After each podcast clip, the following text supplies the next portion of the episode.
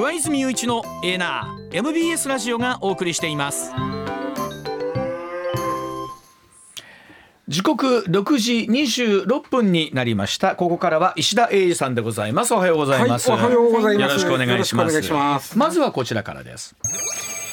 琵琶湖の水位が基準を大きく下回っておりますえー、琵琶湖の水位がですね基準を大きく下回っていることを受けまして滋賀県は渇水対策本部を設置いたしました、えー、滋賀県によりますと1月4日午前6時の時点で琵琶湖の水位基準を大きく下回るマイナス78センチとなっているそうです、はい、降水量の減少がまあ原因とみられているんですが、うんえ水位が基準より75センチ以上、まあ、下回った場合に開く渇水対策本部4日設置したということで設置は2005年以来で夏にねよくあの琵琶湖の水が渇水というのは我々よくニュースでお伝えするんですが、えこの冬の渇水なんですけれどもどんな影響になっていきそうなのかというところです。あのまあちょうどその今能登半島の地震があって、うん。被災地は水が出ないということで、その非常に困っもちろんその命に関わることですし、うん、その病院もねそうですね。手術もできにくいとかあと、まあ、やっぱりねお風呂とかって大事なんでねあとトイレ。そうです。衛生面飲み水はまあもちろんなんですけどやっぱりそのそうなんです生活用水そうなんですよね。すごい大事で、まあそういう意味でその我々被災地じゃない、とこで住んでる人間も水のありがたさっていうのはちょっとなんとなくこう普段よりは感じてる時やと思うんですよね。うんうん、そんだけもその今琵琶湖まあね近畿の水がめと言われてる琵琶湖が、今実は渇水なんですね。でこう思い返せば今年の夏あんまり雨降れへんなんですわ。あまあ去年の夏か。あ去年去年この夏ね。この夏ね。えー、台風もけえへんだし。確かに。で、まあ、琵琶湖っていうのはねなかなか水がめって言いますけどようできてる水がめでしてね、はいはい、あの流れ込む川は400本500本ぐらいあるんですよ。あそんなあるんですか？ちっこいの入れて大小合わせで。ところが出ていく川は瀬田川1本なんですよ。あほなよう入ってきて一本で。そうそう。だからそのまあ言ったらあのまあ琵琶湖の形って胃袋みたいになってませんか？胃袋の下が瀬田川ですよね。でこっから流れていく水を瀬田の洗い関というところで調節して水位をこうまあ氾濫も起きひん。足らんようにもならんように調節するんですよ。で、ね、夏にね夏が来る前に実はダーッと掘るんです。あと掘って夏がものすごい雨降って溢れへんように備えるんです。それはこれ難しいんです。そのあん今年あんまり降れへんみたいでちょっとあの流す量を減らしとこうか、うん、やるんですけど、うん、それでも思いのほか降れへんだなとなるとあなるほどこんな感じになるわけね。うん、これはそれこそ AI は何十年か後ぐらいにはそこも含めてでけんもんなんですか、いやそれは天気予報の話なんでねこれは、うん、長期予報だから そこまで分からへんそうそれを AI になるものは。ちなみにね、うん、えー、昨日昨日の15時これ毎時間毎時間出てるんでね、はい、調べたら76センチで渇水対策本部ができた時よりわずか2センチだけはあ回復しております。で今日もおしめり程度の雨降ります。これはほぼ回復せんと思います、うん、それこそあれなんですかね。こう雪も北部の方で降って、うん、その雪解け水がみたいなことになってくるんでしょうけどもね。あのね琵琶湖の1年っていうのは1月が一番水位が低いんですあそうなんですか、うん、マイナスそれでも40センチぐらい。普通はマイナス40センチぐらい、でここで雪が降って周りにね、うん、えー、で、えー、比叡山とかさ、あんなとこに雪が降ったやつが春なったら溶けてくるから、春から徐々に徐々にこう水位が上がっていくやつ、で、まあ、3月くらいになって大体、えー、まあマイナスからプラスになる、うん、雪解け水が入ってくるから、はいはいはい、でまたちょっとずつへみんな水は夏使うでしょやっぱりね、うんうん、そうすると7月下旬7月下旬ですよ、うん、下旬ぐらいにゼロになるように調整するわけ。これはすごい技術なんでしょうね。すごい技術なんでしょうね。えー、でそっからまたあの蒸発もするわ、皆も使うわ、でも、雨降るわ台風来るわで、うまいことやっていくわけ、それが去年いろいろずれ外れたんだな、これ渇水対策本部ができることっていうのはどういうことこれはねあの決まりがありまして、あのマイナス65センチになると一応会議を、まあ、設置するわけです。で本部ができるのはマイナス75センチで、うん、ま、渇水対策本部ができては何か例えば取水制限するとかはないね、うん、いやただあの節水を呼びかけます。ああここは。でまあ言ったらこれ以上減ったら、うんあの取水制限もありますよっていうことを言うてちょっと皆さん、あんまりあの無駄にこうそうそうそう無駄に使ってもていいですけど例えば出しっぱはやめようとか。あそうですな、ね、あの洗い物する時でもこう出し,、出しっぱはやめようよとか。ね、そういうことしましょうよということを言うのが節水対策本部なんですね。でマイナス90になるともう取水制限にいよいよ入っていくということです。あそうですか、うん、で琵琶湖の1センチとかって、うん、多分想像できないですけどすごい量なんでしょうね。えっと、ねちゃんと数字がありまして、はい、えー、ちゃんとホームページに書いてあったんですけど、1センチで京セラドーム6杯分です。1センチで京セラドーム6杯分。65億リットルらしいです。はでそれが75センチまでっていうことはまあ、本来やったらマイナス40くらいでで雪もちゃんと降ってたらええんですけどそれがふ普段よりマイナス35低いからかける6杯分。あじゃあ結構いやすごいな。そりゃえらい量ですね。それえらいことやね。うん、であのー、まあ僕ねちょうどねあの1994年が大渇水やったんですね。うん、ありました。ありました。大陸さん僕ねたまた。まなんですけど、うん、この1994年は、うん、大阪市役所を担当しとったんです、はい。うん、大阪府庁も府庁のキャップで、行政全部担当でで、えー、あ先生ほんで市役所にもちょっと行ってないみたいなことがあった時なんですよ、で当時西尾さんです市長、で西尾さんとも、まあ、雑談みたいな形で、もう渇水の話ばっかりしてた記憶があるでこの時はマイナス123まで行ったんですよ。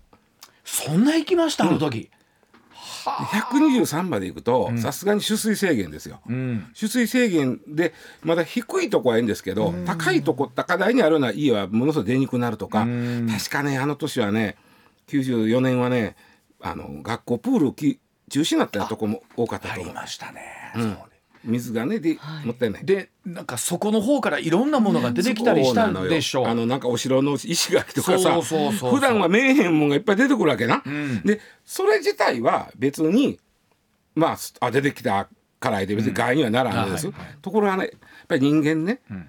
出てきたら普段見えへんは見に行こうとするわけさ。はいはい、なるほど。な。るほど。はい、であっちこっちでいろんなもんがこう見え出すと、うん、人々があっちこっちに行って、うん、行く前から大渋滞が起こったや。ん。はあ。まあめった見られるもんじゃないですからね。でも思い出してごらん94年っていうことはまだほぼ携帯もほぼそこまでない時代や。確かに。今もしもし万が一、うん、あれが起こったら、うん、まあ撮りに行く撮りに行くみんな写真。そうでしょうね。そうですね。あんなもんちゃうでもう大渋滞起こったんやからあの時はあっちこっちでこれがね一番大きな僕影響はあの大渋滞やったと思っててね、うん、うん、ほんまに。であとはまああの、まあ、こう住んではるかなんですよ。あの、うん、漁に出られないです琵琶湖も漁やってますから。あそうですよ、ね、船があのまあ、今のね能登、うん、もそうなんですけど陸が見えてしまうと、はいはい、船が出されへんだけやので、ぐーっと向こう押して出したとしても、うん普段はそこの底にあるもんなんか気にせんでええもんが、うん、朝なっとるからスクリューが当たってまうわけよ。なるほど。で船傷むんや。うん、だからおいそれと出られないんですね。という可能性があるという、ね、実際やりたいな、あの時も、そういうあとはあの匂いやな、臭いしさ、あそう、ね、どうやったかって、うん、であとね意外なとこで言うとね、あそうそう。琵琶湖って当たり前やけど大阪湾と比べたら高いです、うん、高いところにあるんです、うん、琵琶湖は、はい、その高低差は大体ねたまたまなんですけど、大阪城の天守閣と一緒なんです。へえ85メートルやったかな。なんかそれぐらいだったと思うんですけど、うん、85メートルぐらい高低差が85メートル、うん、そこから流れてくる、うん、う大阪まで流れてくるっていうのが琵琶湖の、まあ、水なわけね、はい、でそれを琵琶湖の水がぐーっと下がったから、流れ最後まで流れへんの。ははなるほど上から押してこない、ね、押してこへんから、あの、河口の近くにある取水口は潮が入ってきよるわけや。はあそんなことあるわけですか。海水が、まあ、全部じゃないけど混じってきようね。そうそうそんな水は水水水道水じゃ使えないわけ。まあ、そあのね河口の方はね工業地帯なんで。うん。工業用水で使ってた、うん、で塩分が入った工業用水が使われへん、ないですね、そういうなこともあったはず。これはもうあれですか？あのひたすら雨が降るのを待つのみですか、ね、ちなみにあの94年僕がその大阪市役所担当した時は、マイナス123センチ。この記録はいまだに記録のはずなんですけど、うんうん、あのこの時に聞いた。琵琵琶湖の水って流域、まあ、必要編の流域で100ミリ雨100ミリって相当やで、いや相当ですね。100ミリの雨が降ったら30センチ回復する。ねあ結構回復す結構る。まあまあ回復それでも100ミリですもんね。100ミリってもう台風クラスやで。そうですね。1回やったらね、うん。でも例えば大雨が何日か続いたら合計100ミリってこともあるでしょ、でそれで30センチ回復なんで、今マイナス75センチということは100ミリ降って平年よりまだちょっと低いぐらい。わかります？はいわかります。相当降らなあかんということだ。いやーあのでもななんだいってその94年もん。元に戻ったから今があるんでしょうけれど、あれは夏やったんで、うん。ちょうどね台風が来た。台風来たんでしたっけ、まあ、それはそれで被害が起こ,、ね起こしたんだけども、は。い水でいうと回復した。あの本当にでもそうやって思うと台風も変な言い方ですが来なあかんのですよね、そうそうそうそうそう。あの雨もねうん、降雨も降らないから。んないかんのですけれども、あの買って言うとあまり被害の出ない程度に琵琶湖の上にピンポイントで降ってほしいとかなんか勝手なこと言うとね。で最近ねただねあの救いなんがあのいろんなもんが節水型になっとんねん。トイレとか。そうでそうですね、うん。それとねすごいなと思うのは94年の時にほとんどそんな意識みんななかったんです、なかった。絶対なかった、というのは今は節水することが二酸化炭素の削減につながるというのみんな分かってるわけ、だから意識も変わってる。意識がここがちょっと救いない、94年全くそんなこと考えて確かにこれ例えば水ってね、都の水そのまま持ってきたらいいわけにいかんじゃん、ん。やっぱり浄水する。はもちろん。で使ったら下水に流したら下水処理場でこれ、まあ、行く、浄水場も下水場も電気使ってるわけですよ、はい。でそこで浄水にしたり下水処理したりするわけ。で水を使うということはそう電気を使うということなんで、CO2 が増えるっていうのはもうみんな分かったから、あのあんまり節水することが削減になるというのは分かってるからそこは違いね。94年というと私会社入って3年目、はい。え92年93あですねですけれども、なんか本当その頃考えたらネットもなかったしそうなんですよ。スマホもそうなかっですよ。たしそうなんですよ。なら阪神・淡路大震災が起こる前だし、う。んあのついこの間のように覚えて、ん。もう30年近く前ですもんそう。でその違いっていうのがその30年前か。節水意識が高まってる一方で、みんながしあのスマホで撮りたがるということがあって差し引きどうなんねやろうなと思っとるわけ。そうですね一口に30年というのもその間に自体がすごいね移ろいをね見せてますよね。はい、では続いてこちらでございます6時39分になります。え中国のシャドーバンク大手中植が破産申請です。え中国の影の銀行でありますシャドーバンキング大手中植企業集団。これ真ん中の中に植えるとか、ねうん。中植企業集団。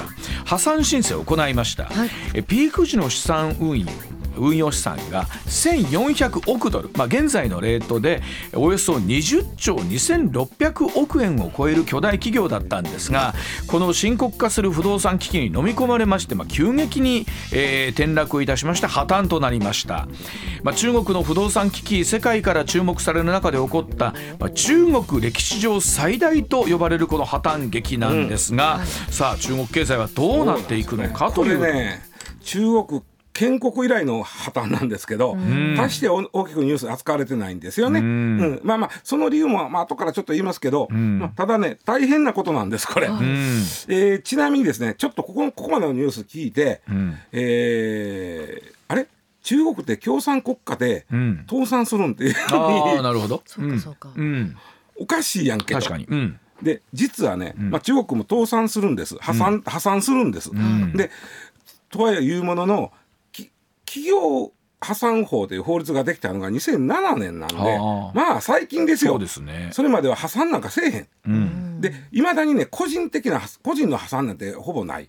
考え方あとして。そうなんですか。企業はありますよ。はいはい。で企業制定されたのは2007年、ん。だけどあの中国の裁判所、まあ、人民法院って言いますけど、があのこれもし破産認めたら、ん。この地域に与える影響がでかすぎて、はい俺あの習近平さんから怒られるやんってうん。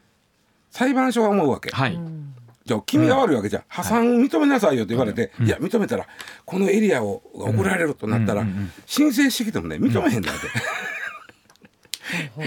あの普通あの財務とかの理屈で言うとありえないですよね。ありえないですよねあともっと。すごいのが2007年にできたばっかりの制度やったんで弁護士が破産って何って言ってたそうでしょうね。や感覚わからなか関西人やれて関西人って何すんの？ってそうですね。言われて、なあいう話になってしばらく掘ってたんだよ。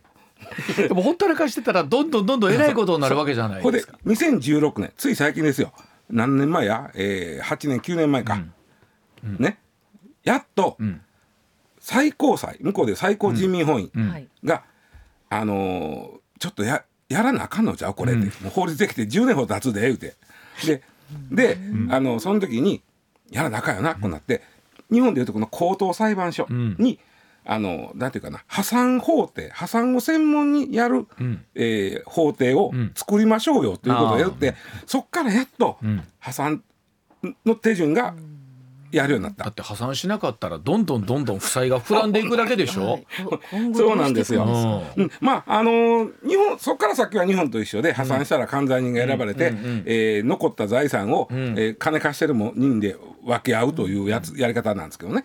でこれいやだから今ね前提としては中国もは企業は破産するという、つい最近言うてもここ78年前から破産するようになったということです。はいはい。でこのまあ建国以来の大きな破産言うてもせつい78年前からの話なのこれね。まあそうですよね。でシャドーバンクでなやめの銀行やからなんかいかがわしいように思いますけども、いかがわしくはなくて、日本でもいっぱいあるわけね、銀行じゃないのにお金を貸してくれるところでいっぱいあるやん。なるほど。別に、カード会社だってお金貸してくれるわけだし。そうですね。でそれは全部あの闇の銀行って言い方してるだけで、ただ日本の場合ふ銀行が貸してるお金と銀行じゃないところが貸してるお金っていうのがあって、圧倒的に銀行の貸してるお金が大きいわけ。はい。で中国も銀行が貸してるお金が多いんだけども、銀行でないところが貸してるお金の多さたるややっぱりこれは世界でも類を見ないくらいあ多いの。ーうん影の銀行。影の銀行がだからで何してるか言ったらまあそこにあのーまあうん投資するためのお金を貸したりとかね、んで企業にも貸したりするわけさ。うんで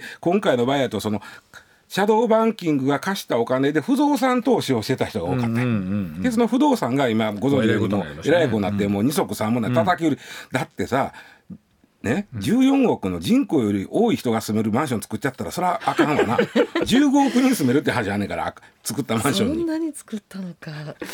でしかもそこに人入ってないんでしょ？でね入ったところで無理やんそんなもん、うん。でまあその作っちゃってもうあかんなって思って。で昼食っていうのはまああの投資家が一応15万人いると言われているんですよね、うん。で、えーまあただね昼食がやって昼食って名すけどノンバンクなんですけど、はいはい。ん昼食グループの中のノンバンクがやってきたことっていうのが、この中国の不動産が怪しなってから、他のとノンバンクがどんどん不動産から手を引いていったわけね、当然そうするわな、うんその時にこの昼食の中にある大きな信託会社だけがどんどん貸し込んでいったわけ、はあ、はい。他が手引くんやったらうちがやりますってと、んうんうん。どんどん貸し込んでいってであとはあのうん中国恒大、えーはい集団ってあったやんか、はい。でこういうとこからね君困ってんのやったら二足三万でよかったら買い取ったるで言うて、買い取っとったの買い。取っとったものの本当に二足三文がゼロ文になっちゃったみたいな話になって。二足三本にもならなない。らんなくなって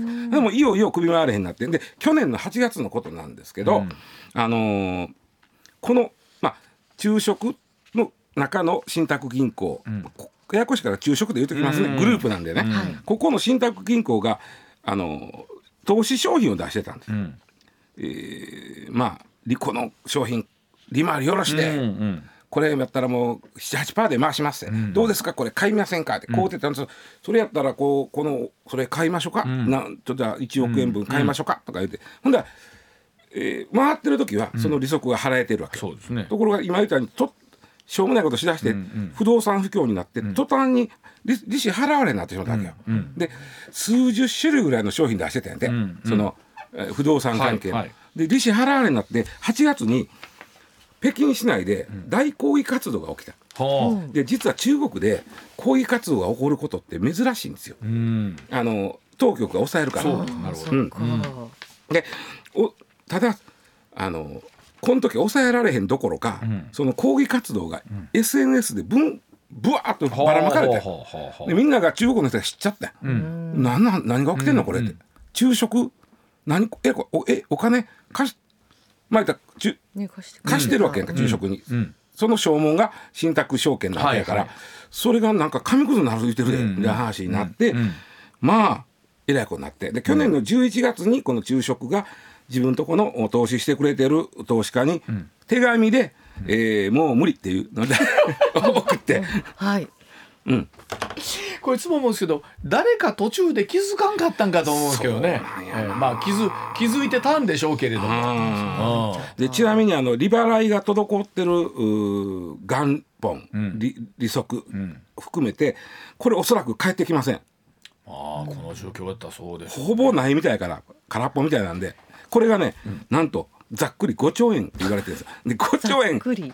はい。5兆円いやまあ4兆6千億から5兆は出てんけど、大抵こういう時ってねもっとあるんです。うん。あ少そうでしょうね。なめに言ってるんですね。うん。これでも中国ってもちろん恒大集団とかで不動産大手そうでしょ、うん。でそれから、えーこの影の銀行そうでしょ、あとそれから確か地方の、ん。えー銀行に当たるようなところとか、あの行政団体とかにしてもかなりこうあれだったりするわけじゃないですか。そうそう。これねあのこういうところにお金借りてるのは地方うん。地方自治体大阪,、はい。大阪府みたいな、はい。東京都みたいなところも借りとるからそこが今度は破綻していくわけ、で今のところ不動産の不況が不動産セクターって言い方しますけど、不動産業界がえらいこっちゃえらいこっちゃ言うとった、だから当然それは次金融業界に飛び火していくそうわけ。しますよね、で今ここ。うん、今ここ。今ここ。その今ここ。昼食があの破産したというのは今ここ、ん昼食が破産して他はまあ昼食ほど無茶してへんだとしても、やっぱり多かれ少なかれ気づいとるでというのが今ここ、あの規模が違う、うん。日本のバブル崩壊の仕組みとほぼ同じような形なんそうですよ。ねでだから向こうは研究してるんですよ、うん。研究してたのにやっぱりあかんというね。ただまあで日本の場合はそこにやれ公的資金を突っ込むだ、突っ込まないだで揉め、そうそう、ん。だからちょっと中国の今の現状、はい、ではそのあたりというところを見ていきたいと思います。こちらです。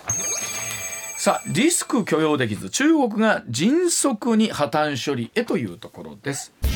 さあブルームバーグによりますと中国の指導部はこの中植企業集団の経営が行き詰まった後異例のスピードで処理手続きを進めていまして中国経済が苦境に陥る中金融リスクの抑制に当局ますます力を注ぐ状況を浮き彫りにしているんですが、ではその指導部の思惑等々を含めてということなんですが、さあどうしていくつもりなんでしょうかあということです。のとりあえずこのこうな去年8月からこうガタガタしだしたわけ、ではい金返せってあの北京で騒ぐやつをみんなが SNS で上げたりして「えらくなっとんぞ!」とか言って、でその時は何もニュースになってへんでしょ、対して、でこの時習近平政権は、見て見ぬふりをして はっきり言うて、あのどうやってかな取り付け騒ぎが起こってまうともう政権が転覆するかもしれんからねあんまり。だからあえてそのまあ情報隠しと言いますか、ん。してた。やり過ごそうとしとったんですね、でそれがいよいよもうあかんと、なってきたんで、ん。潰してまえと、でこう潰して、えー破産処理します、もう破産です。破産です。でもう一方でこの破産に至った時のこの昼食の経営者を逮捕しましょう、ん。で今もう逮捕に向かってます、んうん。でつまり破産と逮捕ということでなんとなく人の気持ちを、損した人以外は、収めあ収めようとしてる、はい。損した人は収まれへんや、うん、ですよね。うん、でもまあ今後だからその、まあ、今言ったように不動産会社から金融会社にこの問題が移ってきた。でこれが今後いろんな金融会社、まあ、信託会社に飛び火していくは、おそらく飛び火する。うん、で、えーそのために今まで実はこのシャドーバンキングって非常に管理が緩かった。うん、でそれに対して国民に対しては、そのシャドーバンキング今やりたい方ではさせたけど、ん。ちょっと当局は監視をきつめきつしますとはいはいい。う言い方は当然してきます。うん、今ここ、ん。で今ここ。うんうん今ここ、でまん問題は日本への影響ですね。うん、これが一番分かりにくくって、うん。わからないです、まだ分かんない。というのは中国の人はまあえらい目を負ってます、ん。ニュースでよう見るでしょ、ん。もう建ってる途中の家シャベが住んでるとかさ、はいはいもう10階まで水持って上がってるとかさ、ん。見るでしょ、で大損したとか、はっきり言うてしもて5兆円中国の人が5兆円損傷が6兆円損傷が、何の関係もないの俺たちは。まあまあまあ騒いどきなはれの世界なんです。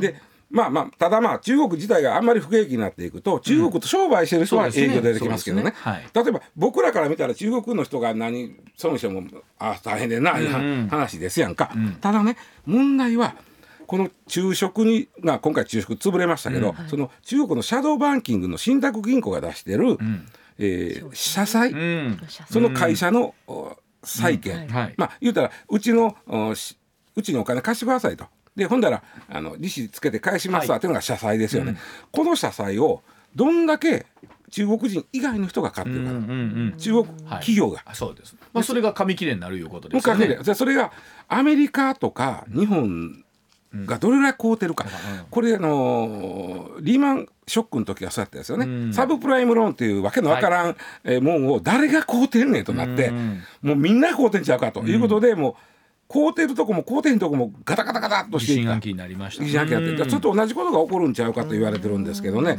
ただあの一つ救いは、この昼食が貸してたのは、あまあ、昼食の債券を買うてたのは、中国のお金持ちが多いと言われてるんですよ。うんで中国の金持ちが没落しようが何しようがこっちは知ったこっちゃないわけ。うんうんで気ぃつけなあかんのは、まあ、日本の金融機関特に中小の金融機関が、はい日本ってずっと金利低い低いでしょ。はいはいなるほど。もう10年も20年も。はいうんだから日本にうん日本の中で貸したかで儲からへんわけ。はい。だったらあ中国でこんな利回りの債券があんねやったらこうとこうかとあという当然こうてると思うんですよ。うんそれがどのレベルなのか。そうそうどのレベルここが分からへん。ねえいうことですな。あのどうなんですか？いざとなったら中国政府は強行として全部棒引きにしますとかっていう自分とこの特性でうんうん自分とこあるかもしれんけどね。ねしうん。自分とこの可能性はうん。超荒漁師としてやってくるのかどうか。海外の逆今度はか海外の買ってる人は知りまへんね。んて。ででっていう話になりますよなるほどねな。うん。ただいいずれにしてもその金額の桁がですね桁がねあのだってさ一つの会社の借金だけで6兆円とか言われてみ？あ5兆円か。うんでそうじゃ効かないっていう話全然違うんちゃうかそうじゃ効かない。嘘ついてるやろお前らみたいな世界となると日本の国家予算分ぐらいの規模のえー金額がもう焦げついてるんじゃないかあとなって。くるの不動産セクターから金融セクターにこの問題が飛び火した時に、金融セクターがいくら焦げつっかえたら本当にそれぐらいあると思ね、うん。ならそれどうやって返していくねんちゅう話になるそうそうそう。まあ本当にますますもって先行きが不透明すぎるというところでございますが、ではお知らせ挟んでなんですけどもそうこのお話です。受験シーズンを迎えましての痴漢対策のお話おそらく皆さんにも身近なお話になると思います。お知らせ挟んでお伝えしてまいります。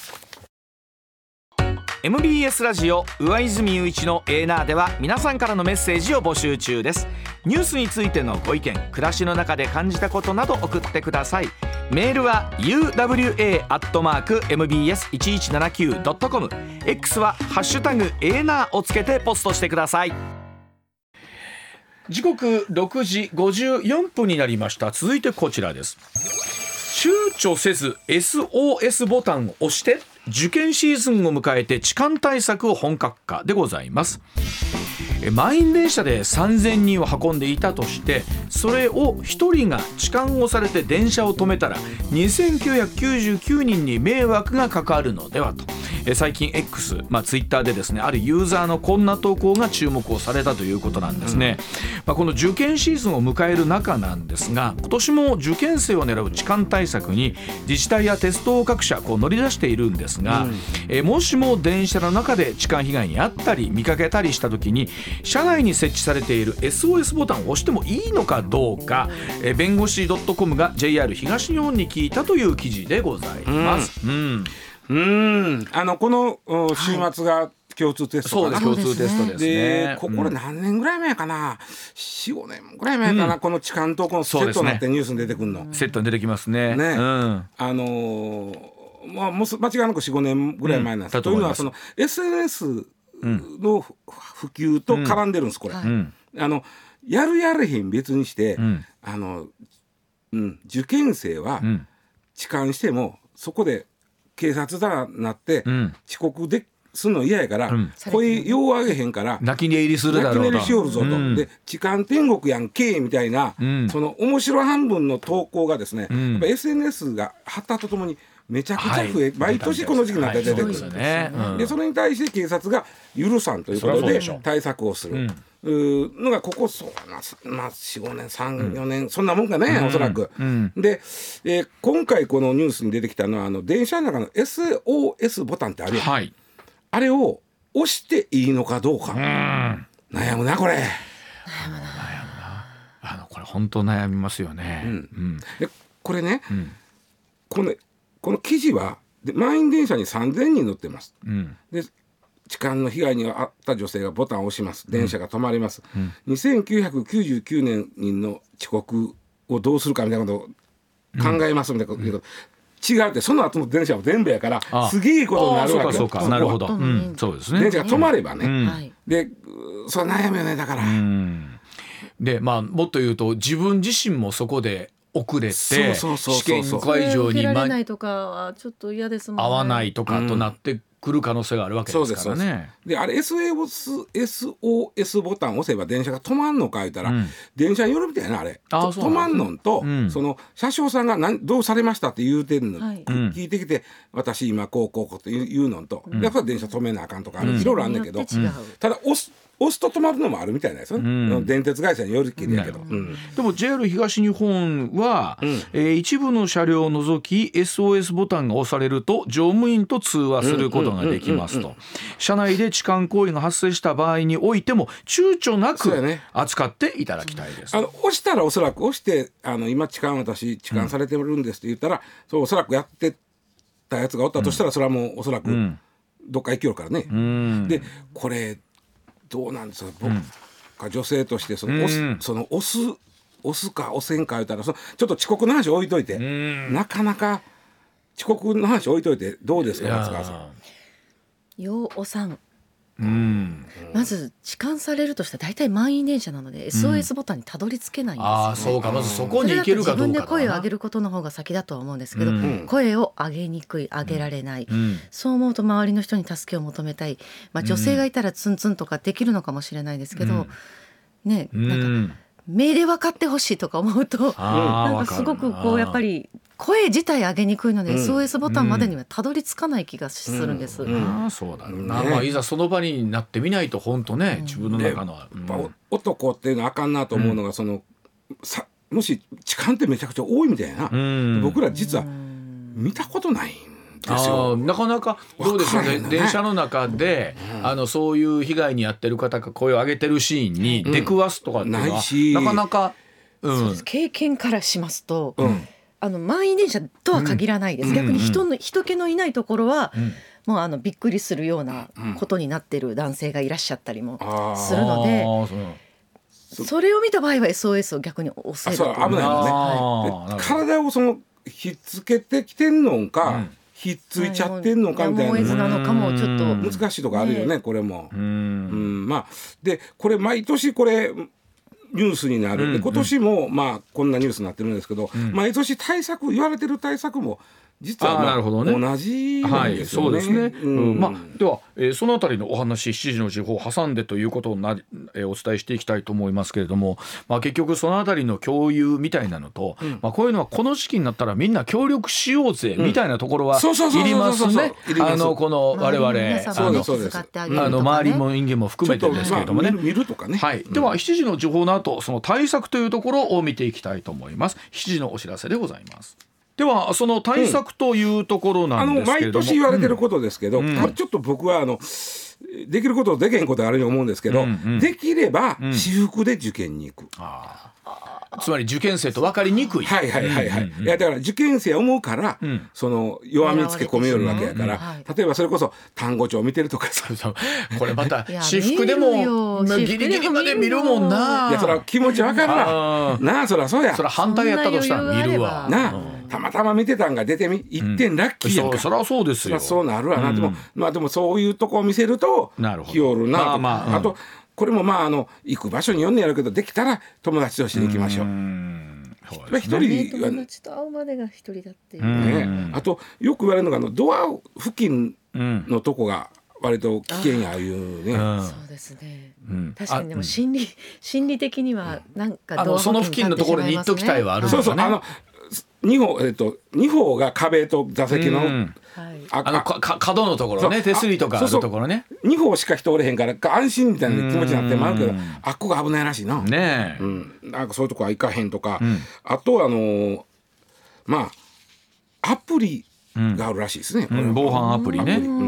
なんか僕もね不思議なんが各都道府県警が防犯アプリ結構出してるんですよ。でどこのんでもダウンロードして使えばええと思うんですけどね、うん。あのそれこそブザーになるものだったりとか、痴漢です助けてくださいといそう画面が出るものとかあったりしますけれども。声が出へんのよね、ん。おそらく。これ松川さんだからお人の性格とかねその状況にもよるんでしょうけれども、まあ、そういうことすらやっぱり出すのに勇気がいるのか躊躇するのかっていうところが僕ら感覚としてちょっとわからない。そもそも体が固まってしまいます。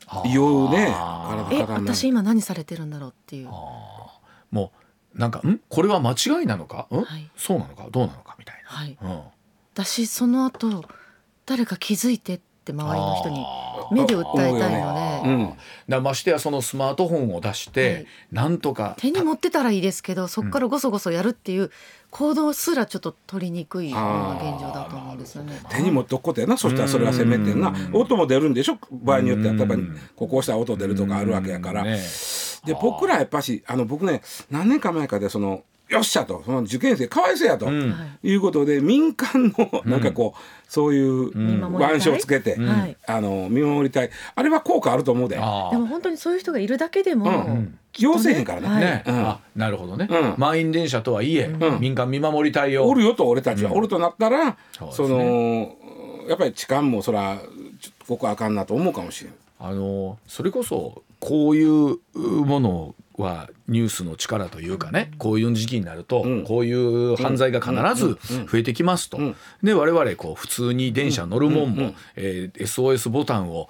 え躊躇なく、この押せるように押されたとしても文句言わないように、ね、そりゃそうやろうと。あとなんかちょっと僕その鹿に合ってる女性っていうのを目の当たりにしたことがないからちょっと分からへんねんけども、ちょっとまあ普段よりはこうちょっと見てね、あれあんた大丈夫みたいなことを声かけるとかね。わかるかな？だからねこうやって思うとね、例えばあの例えばですけどもあのお父様お母様が余裕があってついていかれるケースもあるじゃないですか。ついてってあげてほしい。でこれまあの事情でそうできないケースもあるんですけど、それこそなんかついていくことが過保護だみたいなことも言われたりもしますけど、いやこの事情を考えたらねそうよ。いやいやそんな問題でもないなっていうのは。行きだけの問題から。そうですね、うん、はい、あの遅刻できへん弱みにつく込むという意味では行きの方が危ないわけやから、まあ、もちろん帰りも合う可能性あるんですけれども。行きの方がよりリスク高いやほなもうお母さんついていって帰り百貨店かどっか寄っても、うん、美味しいもんでも買うて帰んなはれいう世界やね。あのもう本当女の子どうですか？これはまあ今男の子女の子関係なくですけど、うん、受験生はもう全員防犯ブザー持つ、うん、ぐらいのね。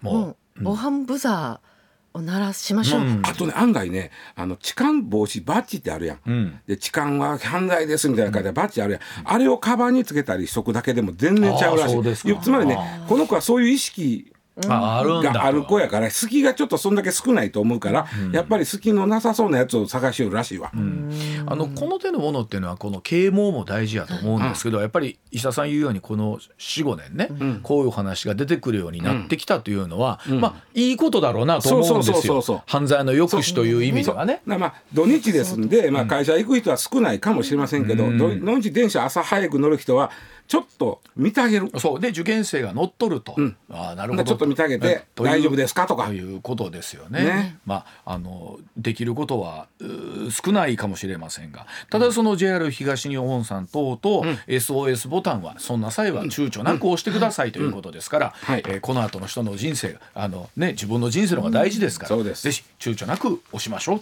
というところでございます。上泉雄一のエーナー MBS ラジオがお送りしています。取れたてピックアップニュース。こだわりの朝どれニュースをご紹介。まずは芸能の話題から船歌雨の墓場などのヒット曲で知られる歌手の八代亜紀さんが去年12月30日に急速進行性間質性肺炎のため亡くなっていたことが分かりました、はい、73歳でした。八代さんは去年8月に膠原病の一種で指定難病の抗 MDA5 抗体陽性皮膚筋炎を発症し、はい、急速進行性間質性肺炎を併発したため、うん、年内の活動休止を発表し闘病中でした、まあ、本当に驚いたニュースですけれども、はい、そそうなんですよね。で、えー、っともう本当僕ら子供の頃例えば船歌だったりとか雨の墓場を聞いてたんですけど今思うとあの船歌をお歌いになってたのが29歳の時。はあそっか。考えたらいかに若くして落ち着いた、はい、また歌声だった貫禄もありましたというところですよね。はい、本当に残念なニュースでございました。続いてはスポーツの話題です、はい。J リーグ岩田の元日本代表ミッドフィルダー遠藤康人選手が9日現役引退を発表しました、はい、J1 歴代最多の672試合、うん、日本代表でも歴代最多の152試合出場と数々の記録を残した司令塔が、うん、J リーグ一筋で走り抜いた26年間の現役生活に別れを告げ、はい、ガンバ大阪の指導者として新たなスタートを切ります。あのいろんなプレイヤーの方がねヤットさん遠藤さんとプレーをするとみんな上手くなる。いかにあのそのチームメイトの能力を引き出す力がすごいそんなアナウンサーになりたいな なってらっしゃいます。はい。はい。まあ今度は指導者としてそういった選手をまた育てていくんでしょうね。はい。続いては国内の話題です。石川県で最大震度7を観測した能登半島地震は9日死者が午後2時の時点で202人となりました、うんうち珠洲市の6人について石川県は災害関連死と発表、うん、避難生活などを原因とする関連死が今回の地震で明らかになるのは初めてです、はい、岸田首相は県の災害対策本部の会議にオンラインで参加し生活環境の改善を全力で進める平穏な生活を取り戻せるよう被災地に寄りさ寄り添いたいと述べました。あのその地震の中で、ね、せっかくその救われた命が結果そういった後にですね関連死という方で亡くなるとこれも本当に残念なことだなというふうに思いますね。あの本当に道路の寸断とかっていうのが大変な状況になっているということで物資がどれぐらい届くか本当に大変大切なことだと思います。続いては国内の話題です。9日の東京株式市場で日経平均株価が続伸しバブル経済崩壊後の高値を6ヶ月ぶりに更新しました。終値は先週末に比べて385円高い3万3763円と1990年3月以来33年10か月ぶりの水準となりました、まあ、今年はですね本当に景気回復に向けて本格的な1年となってくるのかどうかというところですよね、はい、またこの辺りの数字も受けて、まあ、この春の賃金とか含めてということになる、まなりますけれどもさあ年末にかけてどんなふうに株価変わっていくんでしょうね。うん、続いては海外の話題です。フランスのマクロン大統領は9日首相を辞任したボルヌ氏の後任として前教育省のガブリエル・アタル氏を任命しました、うん。AFP 通信によりますと1958年に始まった現在の政治体制第五共和制で史上最年少の首相に、うん、またアタル氏は同性愛者であることを公表していてフランスで同性愛を公表した政治家が首相に就任するのは初めてのケースになります、うん、34歳という若さで特にフランスは今移民をめぐるところでですね国内大きく割れているところもありますので、えー、そのあたりの支持率回復を狙ったというところもあるんでしょうけども。でも自分ごとに置き換えた時に34歳で、まあ、大統領と、ね、首相とありますけれども首相になるってすごいなと思いますよね。はい、続いて関西の話題です。商売繁盛の神様を祀る今宮恵比寿神社で9日東海恵比寿の幕開けとなる宵恵比寿が始まりました、うん、境内では商売繁盛じゃ笹持ってこいのお囃子が軽やかに響き、はい、ご利益を求めて福座さを持つ参拝客で賑わいました、うん、今日10日の本恵比寿では4年ぶりに華やかな籠などが街中を練り歩く吠え籠行列が行われる予定です。あのいいですよね。宵恵比寿本恵比寿、うん、そして最後残り福っていつもこのね日本語の使い方がい。つもこれを見るときにマイナー素敵やなと思いますね、本当にあの商売繁盛、笹持ってこいですよ。はい。最後の話題はこちらです。ボクシングの世界スーパーバンダム級4団体統一王者30歳の井上久也選手が井上尚弥選手ね。ごめんなさい、はい、井上尚弥選手が元世界王のルイス・ネリ選手と5月に東京で対戦することで合意したと日本時間9日アメリカのスポーツ専門局 ESPN が報じました、これを受け所属ジムの大橋秀幸会長は交渉交渉中ですと正式に認めました、うん、試合会場は東京ドームが有力となっています。あの実は東京ドームでボクシングが行われるのはあのマイク・タイソン以来ということでずいぶん久しぶりなんですけどね、このルイス・ネリ選手っていうのはあの山中選手がですね引退をかけたというところのタイトルマッチで体重オーバーして結局その試合自体がですねうまくいかなかった。因縁の相手でありますので、まあ、おそらく多くの選手がですね、まあ、この井上選手がネリ選手を倒すところを楽しみにしているということなんですがただネリ選手が今日本のリングに上がれない状態なんですよね。レレセンスが停止になっているので。まあ、この辺り含めてどうなっていくのかというところなんですが、はい、まあいずれにしてもすごい試合になると思います。はい。上泉雄一のエーナー MBS ラジオがお送りしています